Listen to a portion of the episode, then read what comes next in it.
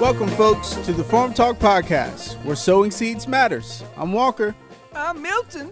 And I'm Penny, and we're here to help with all your farming questions. Sowing seeds for the next generation. Today's topic is working together on the farm. It's very important to stick together and work together. And eat together, of course. Yep. All those things remind me of the disciples in the early church. They ate together, worked together, served together, and shared with each other. Jesus told them to wait until the power of the Holy Spirit came upon them, and it happened in a mighty way with a rushing wind, and people understood the truth of Jesus in their own languages. Who remembers what this experience is called? Oh, I, I know, I know. Uh, it was called uh, Pentecost. That's right, Milton.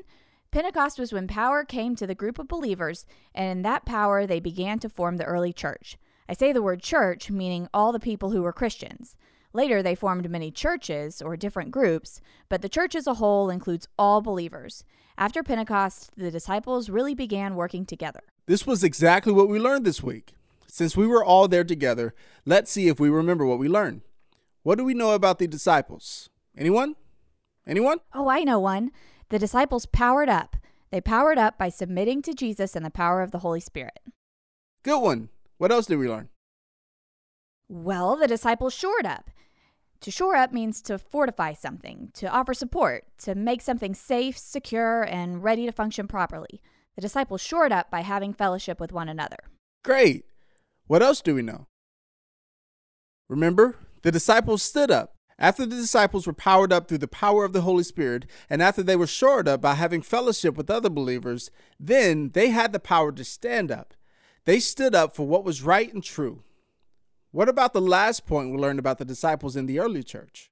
I know, I know. Uh, the disciples spoke up. Way to speak up, Milton. Why, thank you. Uh, thank you very much. Equipped with power, shored up with support of other believers, standing up for the truth, the disciples were then given opportunities to speak up. They spoke up even when it would have been easier to keep quiet. Because they spoke up with the truth of the gospel of Jesus, many, many people came to believe and their lives were changed forever. That's right. But we're about out of time. Don't forget to study your memory verse this week. For great is your love toward me. You have delivered me from the depths, from the realm of the dead.